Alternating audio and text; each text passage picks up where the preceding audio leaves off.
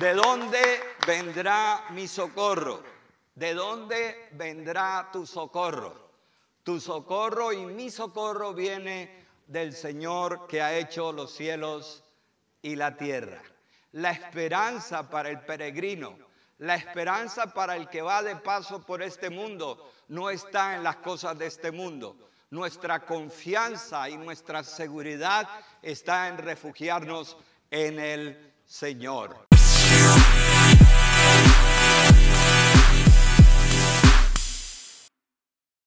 Os invito a abrir vuestras Biblias en el Salmo 121. El Salmo 121. Es un salmo muy, muy, muy conocido eh, que tenemos y que hemos leído seguramente muchas veces y queremos realmente entrar en materia porque nos aporta muchas cosas. Eh,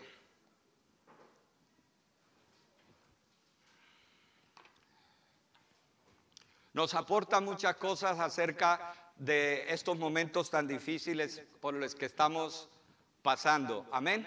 Es increíble eh, lo que pude ver estos días en la televisión que me llevó a tratar de reunir una serie de elementos bíblicos para tratar el tema hoy y fue una entrevista que le hicieron a un hombre aquí en España llamado Julio García. Eres un empresario que tiene autobuses de alquiler y una periodista fue a entrevistarlo, ¿no? Una periodista fue a entrevistarlo y cuando la periodista le preguntó cómo veía su situación, el hombre se puso a llorar. No sé si habéis visto ese, esa entrevista. ¿Alguno la vio? Yo, yo quedé muy tocado con esa entrevista, ¿no? Yo quedé, quedé muy impactado con esa entrevista. Julio García se echó a llorar en las cámaras, delante de todo el público, se puso a llorar. Y él decía, llevo 40 años trabajando por esto y ahora estamos quebrados. Estamos quebrados. Hay 17 familias, 17 familias que están a punto de perder el trabajo. La empresa pues no está funcionando. Eh, hay muchas dificultades eh, con, con los contratos, no hay turistas, no hay colegios, no hay nada, las circunstancias son bastante, bastante difíciles y, creo que lo que he construido durante 40 años lo voy a perder. Hermanos, y cuando uno escucha eso, como que le hace pensar, ¿cierto? Que la gente no sabe a dónde ir, que la gente no sabe qué hacer en estas circunstancias, que la gente está sufriendo por todas las restricciones que estamos pasando, que la gente está sin esperanza, que la gente encuentra muchas complicaciones en la vida cotidiana y necesitamos saber a dónde ir. Amén. A qué recurrir en estos momentos y en estas circunstancias de nuestra vida. Vamos a ir al Salmo 121. ¿Lo tenéis? El Salmo 121 es la respuesta ¿A dónde va el peregrino? Este era un salmo de los peregrinos, de los que iban camino a adorar a Jerusalén, el Salmo 121. Vamos a leerlo todos. ¿Lo tenemos? Salmo 121. Alzaré mis ojos a los montes. ¿De dónde vendrá mi socorro? Mi socorro viene de Jehová que hizo los cielos y la tierra. No dará tu pie al resbaladero, ni se dormirá el que te guarda. He aquí que no se adormecerá ni dormirá el que guarda a Israel. Jehová es tu guardador. Jehová es tu sombra a tu mano derecha. El sol no te fatigará de día, ni la luna de noche. Jehová te guardará de todo mal, y él guardará tu alma. Jehová guardará tu salida y tu entrada desde ahora y para siempre. Amén. Aleluya. ¿De dónde vendrá mi socorro? ¿De dónde vendrá tu socorro? Tu socorro y mi socorro viene del Señor que ha hecho los cielos y la tierra. La esperanza para el peregrino, la esperanza para el que va de paso por este mundo no está en las cosas de este mundo. Nuestra confianza y nuestra seguridad está en refugiarnos en el Señor. Amén. En una ocasión la Biblia habla de otro momento difícil, pero en este contexto ahora para los discípulos. Dice la palabra del Señor que los discípulos seguían a Jesús, pero no solamente los discípulos seguían a Jesús, sino grandes multitudes seguían a Jesús. Y en este contexto donde Jesús dice estas palabras, ocurre de que acababa de multiplicar los panes y los peces. Había un gran momento porque habían comido en abundancia, inclusive había sobrado. Dice que muchas cestas quedaron de esa multiplicación de esos panes y los peces. Pero Jesús notó algo y era que la gente le estaba siguiendo no por lo que él significaba, no porque él era el Hijo de Dios, no porque él verdaderamente era el pan descendió del cielo, sino que la gente le seguía porque podían comer gratis, podían comer de los milagros que Jesús hacía. Y Jesús los confronta. Dice, si vosotros coméis de este pan, siempre tendréis hambre, pero yo soy el pan que descendió del cielo. Y dice la escritura que les habló y les confrontó y les dijo, tenéis que buscar aquellas cosas que a vida eterna permanecen. Y ese permanecer significa encontraros con Dios. Y fue tal las palabras de Jesús y tan directas que dice la escritura que la gente dejó de seguir a Jesús. Comenzaron a irse en unos, comenzaron a irse otros, eran grandes multitudes, comenzaron a dispersarse en otros y después de poco tiempo Jesús se encuentra solamente con sus doce discípulos. Y Jesús les mira y les dice, ¿queréis ir también vosotros? ¿Queréis también ir vosotros? Y Pedro respondió, maestro, ¿a quién iremos? Solo tú tienes palabras de vida eterna. Solo tú tienes palabras de vida eterna.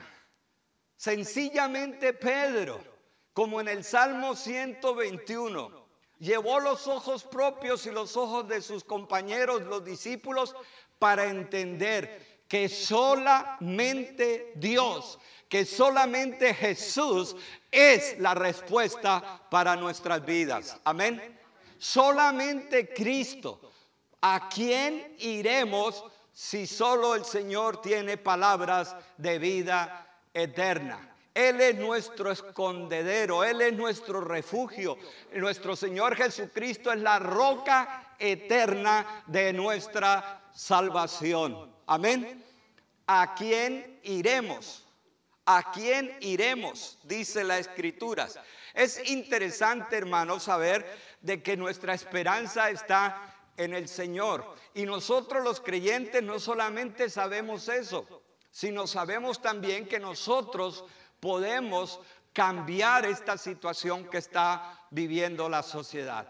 Nosotros tenemos un poder, una gracia de parte de Dios para tratar de cambiar esta realidad. En segunda de Crónicas, el capítulo 7, el versículo 14 dice la escritura, si se humillare mi pueblo, sobre el cual mi nombre es invocado, y oraren y buscaren mi rostro y se convirtieren de sus malos caminos, entonces yo oiré desde los cielos y perdonaré sus pecados y sanaré su tierra. Nosotros los creyentes no solamente sabemos que la esperanza es Jesús, sino que también tenemos el poder, digan conmigo el poder, la capacidad de que esta tierra sea sanada. Amén. Y en segunda de Corintios 7:14 nos da la guía, las eh, directrices de cómo caminar en esa salud para nuestra tierra. Lo que dice la escritura es, si mi pueblo se humillare. Necesitamos humillarnos delante del Señor. Significa reconocer delante de Dios nuestros límites. Reconocer delante de Dios nuestras miserias. Reconocer delante de Dios nuestras incapacidades. Reconocer delante de Dios que no somos capaces. Eso es humillarnos delante de Dios. Y no dice que los que no conocen a Cristo se humillen. ¿A quién invita a que se humillen? A su pueblo. Nosotros, el pueblo de Dios, los llamados a la vida con Cristo, a los que somos pueblo de Dios, somos llamados por Dios para humillarnos. Dice, si se humillare mi pueblo sobre el cual mi nombre es invocado y oraren. El pueblo de Dios debemos juntos, en común acuerdo, integrarnos para orar. Primero para humillarnos y luego para orar. Y dice, y buscaren mi rostro, una intensa búsqueda, una intensa adoración, una intensa oración buscando el rostro del Señor. Y no se queda allí. Dice, y se convirtieren de sus malos caminos. Quizás tú digas, pero si somos el pueblo de Dios, seguramente estamos alineados con Dios. Eso sería lo ideal, pero no es lo real.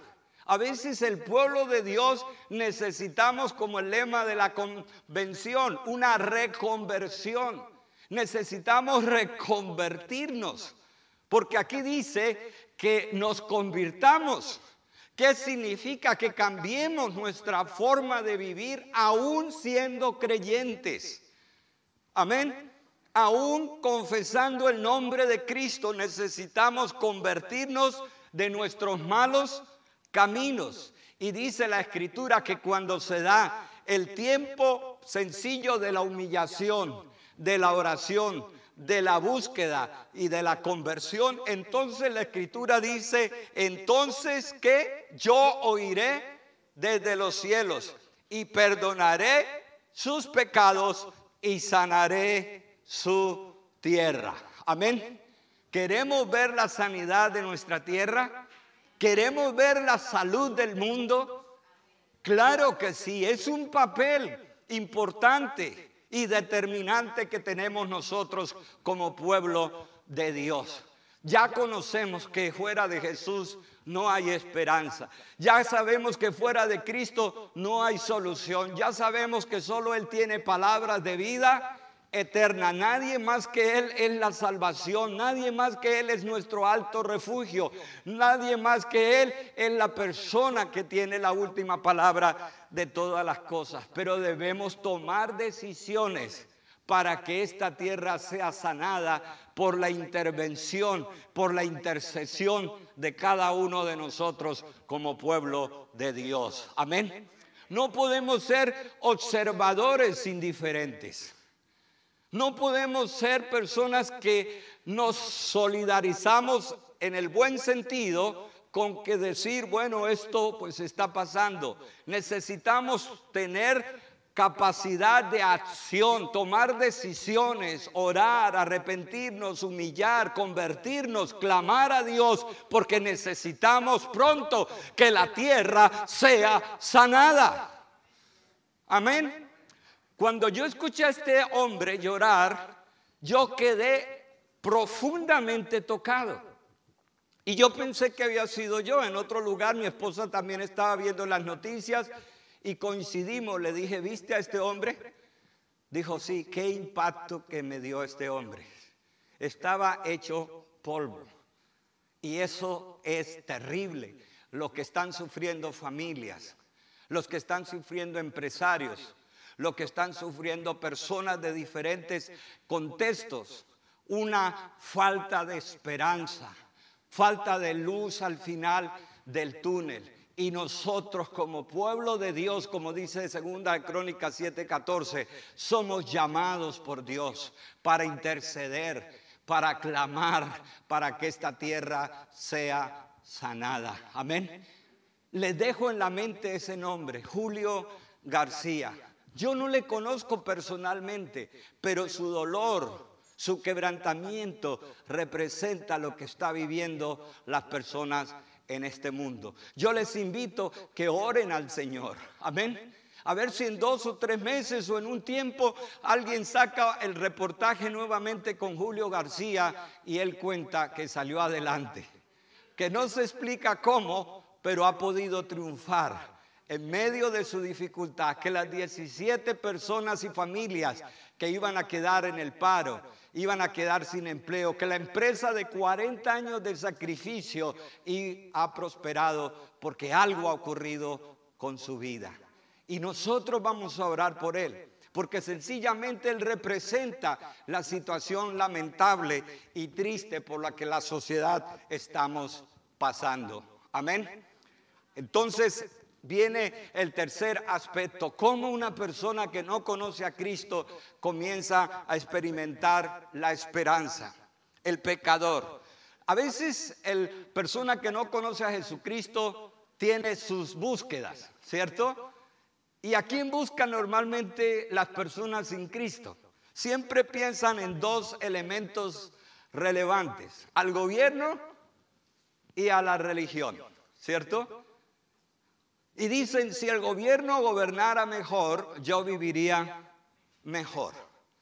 Y el otro dice, si la religión estableciera formas diferentes, las cosas funcionarían. Una persona sin Cristo siempre echa mano básicamente de estas dos cosas, del sistema de gobierno y del sistema religioso. Pero aquí es interesante, cuando leo en Lucas en Lucas capítulo 3, versículo 1 dice, en el año decimoquinto del imperio de Tiberio César, siendo gobernador de Judea Poncio Pilato, y Herodes, tetrarca de Galilea, y su hermano Felipe, tetrarca de Iturea, y de la provincia de Traconite, y Lisanias, tetrarca de Bilinia, y siendo sumos sacerdotes Anás y Caifás, vino palabra de Dios a Juan, hijo de Zacarías, en el desierto. Amén. Lucas el médico comparte todos los elementos de su tiempo en lo que la gente sin Cristo espera, que es lo político y lo religioso.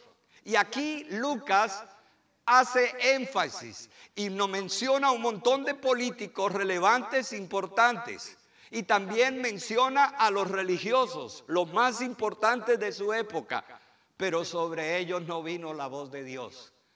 ¿Sobre quién vino la voz de Dios? Sobre Juan el Bautista. ¿Por qué? Porque la respuesta no está en la política, la respuesta no está en el gobierno, la respuesta no está en la religión, la respuesta está en el Señor. Amén.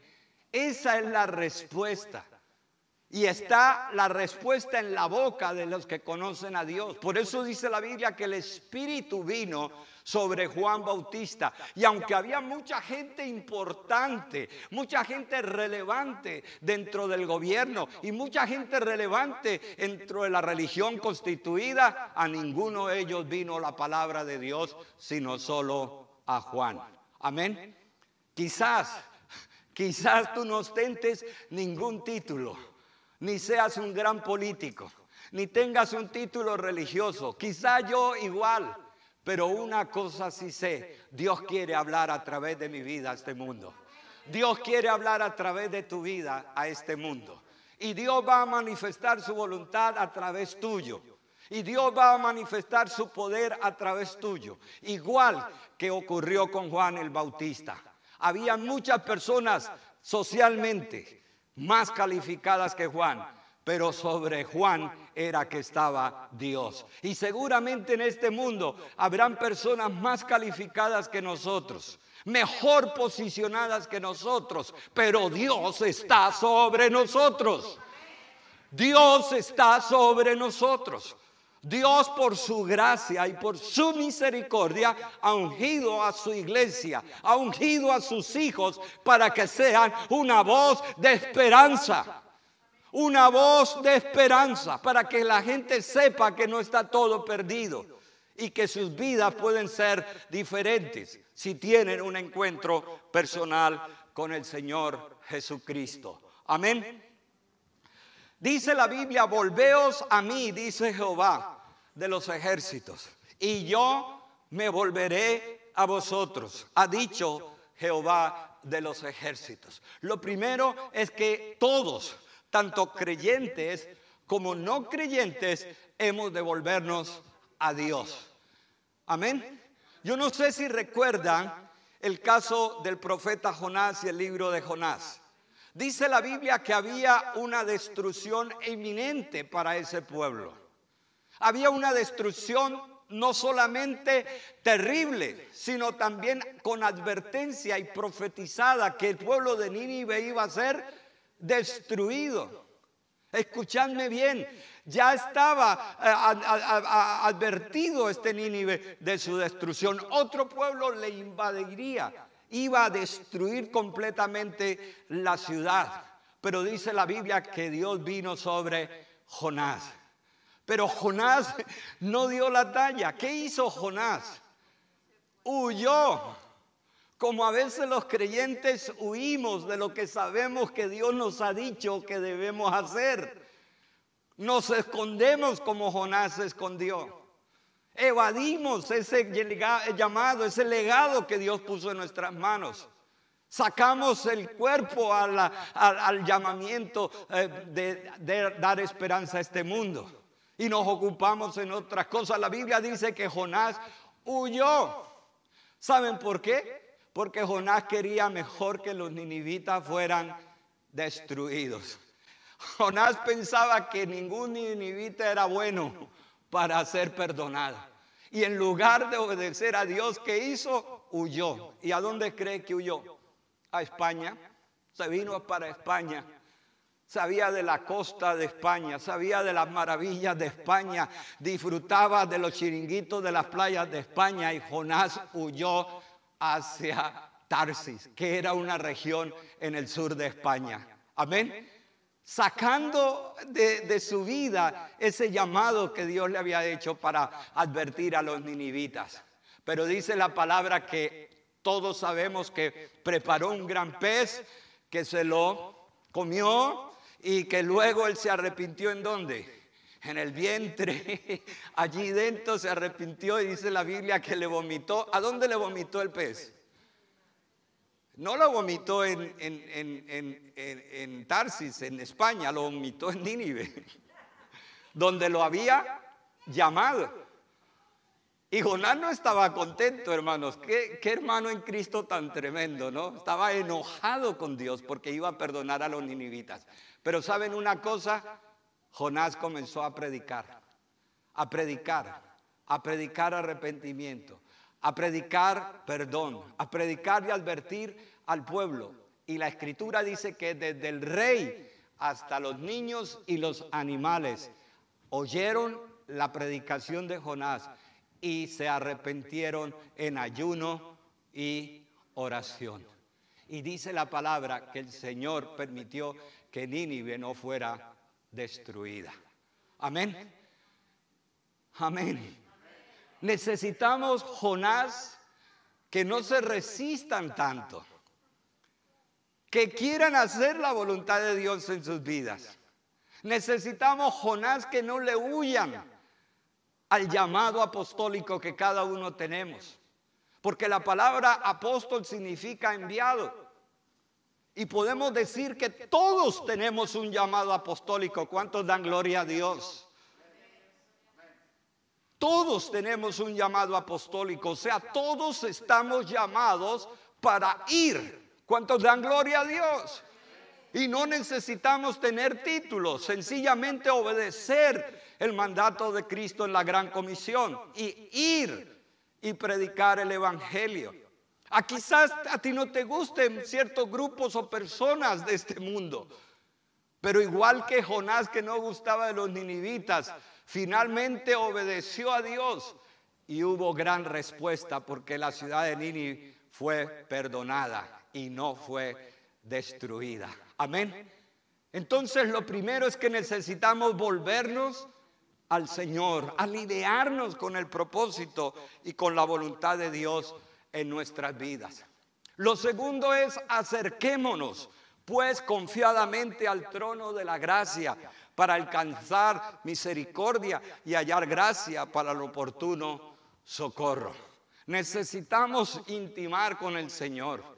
Necesitamos acercarnos confiadamente al Señor cuando clamamos a Él por el llamado que tenemos y las personas a las que queremos rescatar. Confiadamente, hermanos, el trono de la gracia está abierto. ¿Cuántos dan gracias a Dios? El trono de Dios está abierto para escuchar la oración de los santos. El trono de Dios está abierto. Amén. Por eso dice, acerquémonos pues confiadamente al trono de la gracia. En tercer lugar dice, e invócame en el día de la angustia, te libraré y tú me honrarás. No solamente volvámonos al Señor, no solamente hagamos este acercamiento a la persona de Dios, sino que también vayamos e invoquemos su santo nombre. Y por último, dice el Salmo 63, 7, porque has sido mi socorro y así en la sombra de tus alas me regocijaré. Aleluya.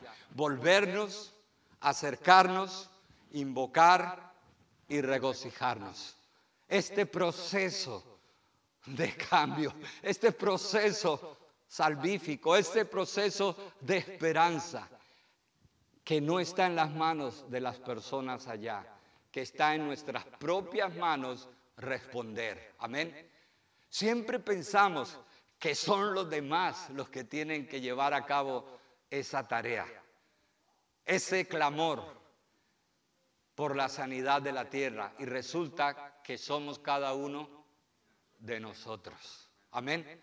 Siempre decimos, no, que ora el pastor Jaime Suárez, que ora el grupo de intercesión, que salgan a predicar los del grupo de evangelismo, que el grupo pastoral sea el que se ocupe de orar, o las líderes de las mujeres sean ellas pero no nos damos cuenta que todos, por la gracia de Dios, digan por la gracia de Dios, tenemos el privilegio de cambiar la historia de nuestra nación y de nuestro mundo, cuando clamemos y busquemos al Señor en nuestras vidas. Amén.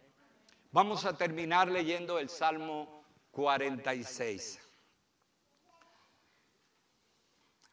Y no olviden, por favor, colocad en vuestras oraciones a Julio García.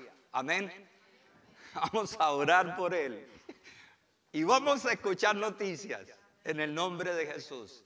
Y cuando podamos alquilamos un bus de su empresa. Amén. Para ir a un bautismo, a una boda, a alguna fiesta que querramos hacer. Y vamos a decirle, oramos por ti para que salieras adelante en el nombre de Jesús. Amén. Salmo 46. Dios es nuestro amparo y fortaleza.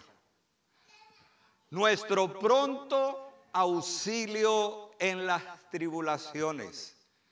Por tanto, no temeremos, aunque la tierra sea removida y se traspasen los montes al corazón del mar. Aunque bramen y se turben sus aguas y tiemblen los montes a causa de su braveza.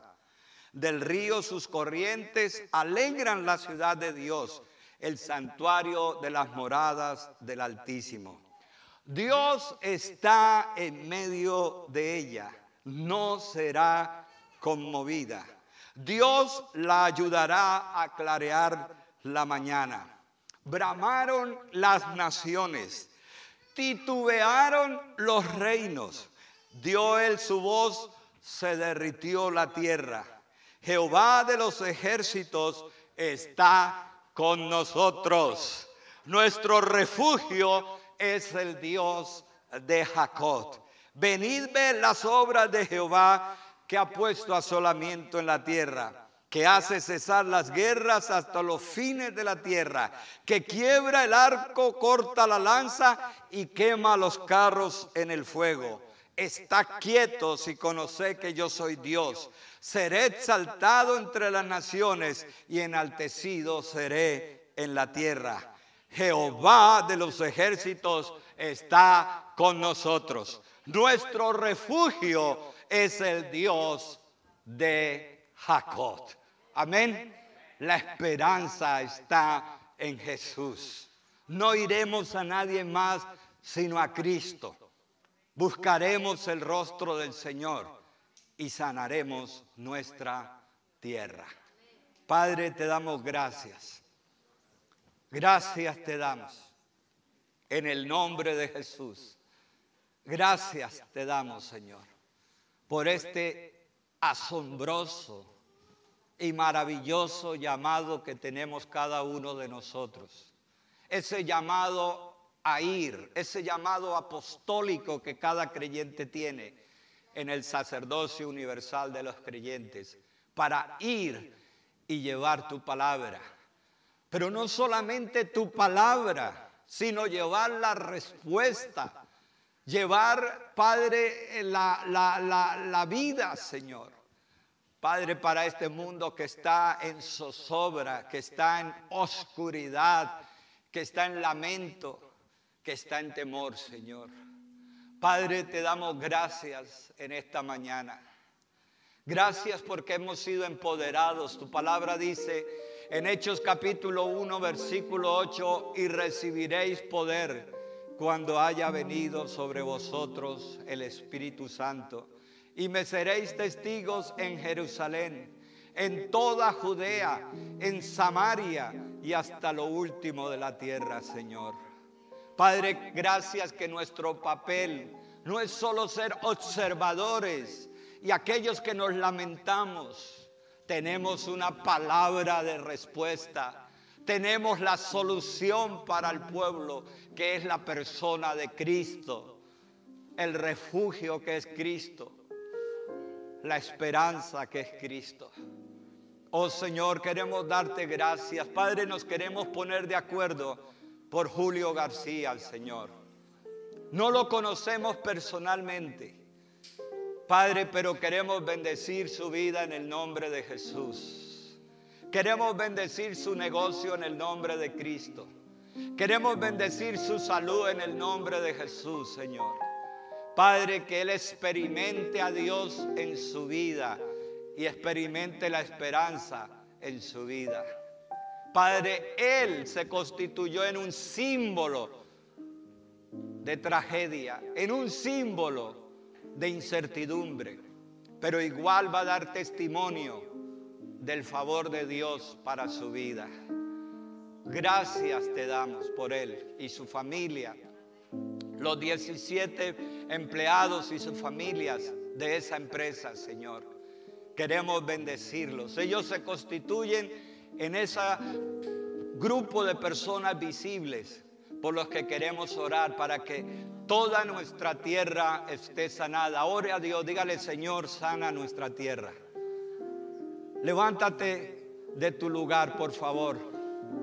Levántate de tu lugar, levanta tus manos y dile, Señor, sana nuestra tierra. Sana nuestra tierra, Señor. Aparta toda plaga en el nombre de Jesús. Sana nuestra tierra. Aparta toda plaga en el nombre de Jesús. Levántate donde quiera que estés. Y levanta tus manos en el nombre de Jesús. Humíllate delante del Señor. Y dile, Señor, sana nuestra tierra. Sana nuestra tierra, aparta toda plaga en el nombre de Jesús. En el nombre de Jesús, aparta toda plaga en el nombre de Cristo Jesús. Sobre todas las comunidades autónomas, Señor. Sobre toda la tierra, Señor. Aparta en el nombre de Jesús esta plaga. En el nombre de Cristo, aparta esta plaga en el nombre de Jesús. Tu palabra dice, Señor, que sanará nuestra tierra, Señor. Padre, en el nombre de Jesús nosotros intercedemos, Señor, para que haya salud, Señor. Y para que esta plaga se vaya en el nombre de Jesús de Nazaret. En el nombre de nuestro Señor Jesucristo de Nazaret. Esta plaga se vaya de una vez por todas. Y conforme a segunda de Crónicas 7:14, esta tierra sea sanada, Señor. Oh Dios, gracias te damos.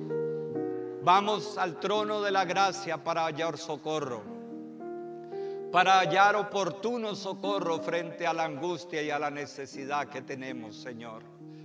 Y desde ahora te damos gracias, dele gracias a Dios, dele gracias a Dios. El salmista David dijo que tú oyes nuestra oración y respondes en el momento de la angustia y nos hace ensancharnos. Oh Dios, gracias te damos en el nombre de Jesús. Que nuestro clamor es escuchado en los cielos, Señor. Porque lo hemos hecho en el nombre de Cristo Jesús y lo hemos pedido conforme a tu voluntad, Señor.